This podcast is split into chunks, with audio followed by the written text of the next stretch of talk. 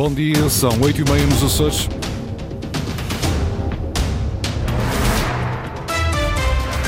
Vamos conhecer os títulos desta edição. Eleições regionais o mais depressa possível, diz o presidente do Governo dos Açores, que empurra a responsabilidade desta crise política para quem não aprovou o orçamento do próximo ano. A EDA quer contadores inteligentes para todos os consumidores. Os primeiros serão instalados em abril do próximo ano. Ribeira Grande Kickboxing regressa no próximo fim de semana. Esta terceira edição promete 10 combates numa só noite. Máximas previstas para hoje de 16 graus para Santa Cruz das Flores, 17 em Angra, 18 na Horta e 19 em Ponta Delgada. Avançamos agora com as notícias da região. Edição às 8h30 com o jornalista Francisco Faria.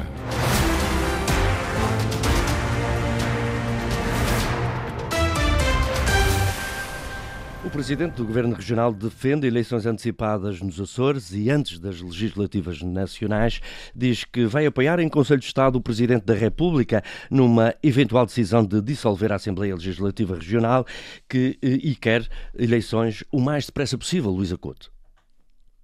1 de dezembro, feriado, o presidente do governo regional chamou os jornalistas para uma declaração aos açorianos para afirmar o que já havia dito à saída da audiência com o presidente da República. José Manuel Bolieiro defende eleições antecipadas nos Açores e antes das legislativas nacionais. Quem rejeitou e não aprovou, na generalidade, as propostas de plano e orçamento apresentadas para 2024 tinha conhecimento destas consequências. É por isso que apoiaremos uma eventual opção e decisão do Presidente da República em dissolver a Assembleia Legislativa e marcar eleições legislativas regionais o mais depressa possível e antes das eleições legislativas nacionais. O governante que havia dito que ia apresentar um segundo orçamento considera agora esse um ato inútil e mostra-se preparado para o veredito do povo. O nosso apego é o interesse dos Açores e da democracia. Não é o poder. O meu governo é que está ao serviço do povo. Não é o povo que esteve, está ou estará submisso ao meu governo. O povo é quem melhor decide e será um justo julgador. José Manuel Bolieiro participa no Conselho de Estado agendado para o próximo dia 11 de setembro. Daí deverá sair a dissolução do Parlamento açoriano e a marcação de eleições antecipadas. Resta saber para que data. Outra visão desta crise política, o líder do PS Açores, à margem de uma visita ao Porto de Rabo de Peixe, disse não estranhar o desgoverno dos partidos da coligação, que perante a previsão de um chumbo a, um, a uma segunda proposta de orçamento, pede logo eleições antecipadas. Devo confessar que já há poucas coisas que me surpreendem uh, neste, nesta coligação de desgoverno. Uh, antes de entrarem para a audiência com o. Presidente da República, diziam uma coisa. Uh, saem da audiência dizem exatamente o seu contrário. Bom, mas isso terá que, que, que os questionar, porque não há dado nenhum que uh, existisse depois da audiência com o Presidente da República que não existisse antes. E isso era claramente notório que uh, o Governo não está a ser capaz de corresponder àquilo que os Açores necessitam, o governo e os partidos que o compõem alienou completamente aqueles que eram os apoios que tinha. Uh, e, portanto, acho que neste caso o melhor é devolver a palavra ao povo. Quer dizer que esta questão do segundo orçamento pode ser entendida como uma manobra de diversão? Isso terá que perguntar uh, a quem tanto fim pé fez nesta questão e que agora uh, parece estar numa competição para saber quem é que defende mais a realização de eleições antecipadas. Vasco Cordeiro ontem em declarações aos jornalistas à margem de uma visita ao Porto de Rabo de Peixe. A região vai avançar com a transição para contadores de luz inteligentes no próximo ano. Em abril começam a ser instalados cerca de 10 mil em todo o arquipélago. O processo não tem custos para os consumidores e deverá terminar no final de 2028. Ana Leal Pereira.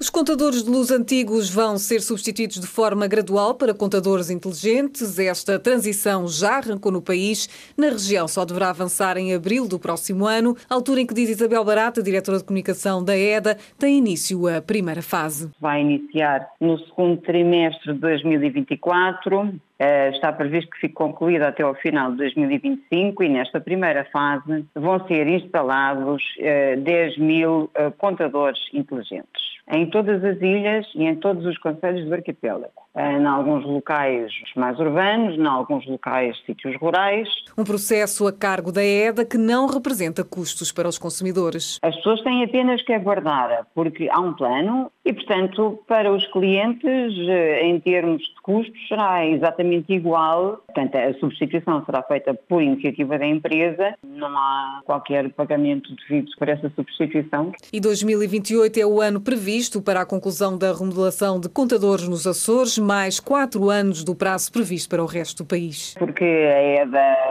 teve que planear e adquirir os equipamentos, eh, são processos demorados e foi necessário reunir os meios técnicos e humanos para fazer esta renovação tecnológica. Segundo Isabel Barata, já está prevista a realização de uma campanha de informação sobre estes novos equipamentos. Para a EDA dar a conhecer as suas vantagens, passam por leituras automáticas, o fim das estimativas e gestão de consumo. Eletricidade dos Açores com contadores inteligentes para todos os consumidores. A EDA que anunciou cortes de energia para amanhã, domingo, entre as 5 da manhã e as 11, com, eh, em toda a ilha de São Miguel. Trabalhos de investimento é o motivo divulgado.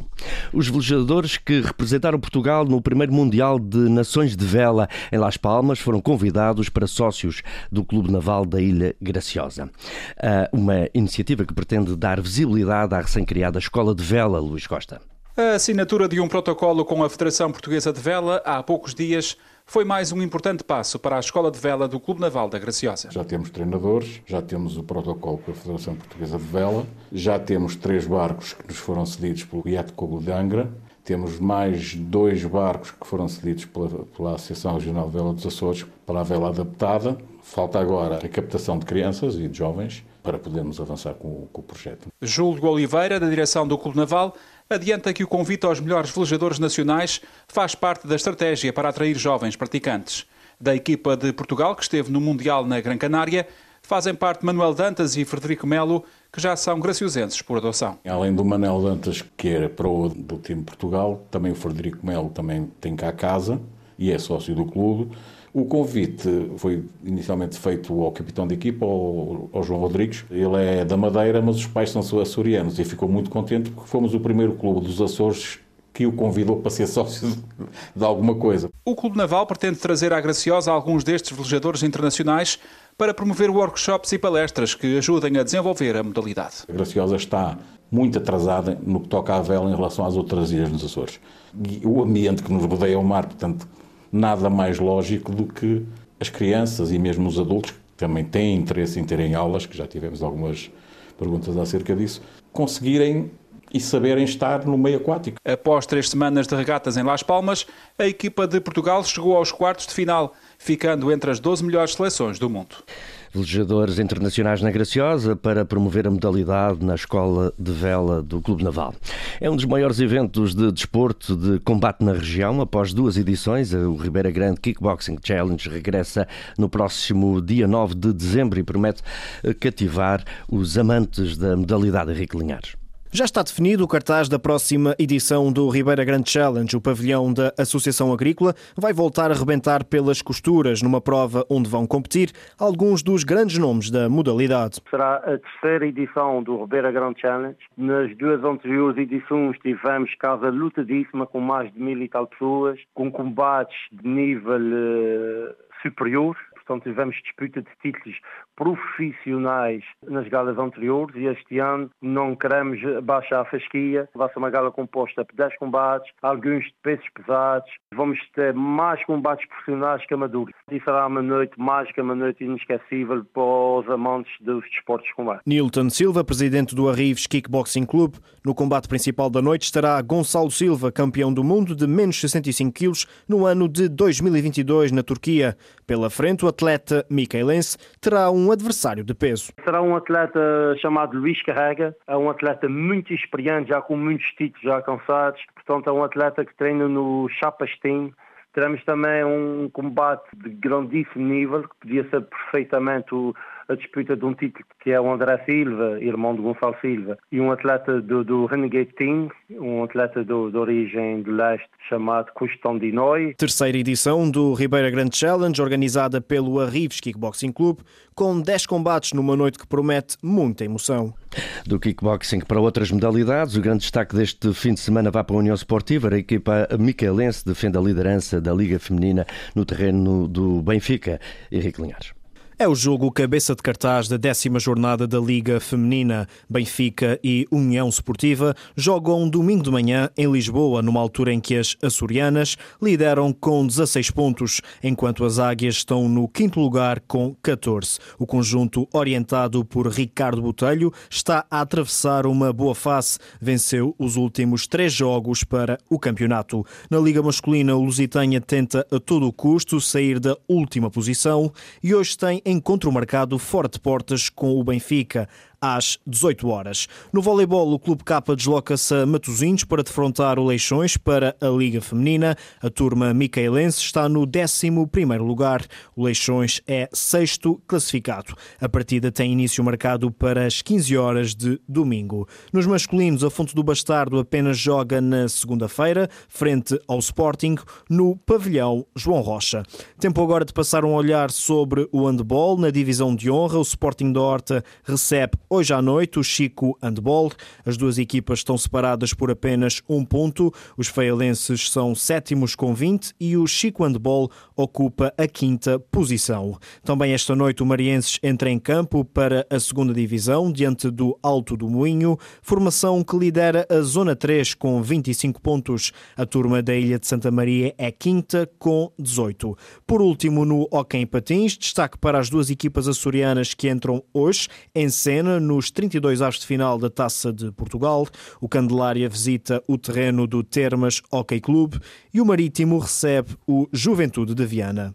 União Esportiva, basquetebol, lutar pela liderança da Liga Feminina, desporto para todo o fim de semana. Termina aqui este jornal. Bom dia. Foram as notícias da região, edição das 8h30 com o jornalista Francisco Faria. Notícias em permanência em cores.rtp.pt e também no Facebook da Antena Açores.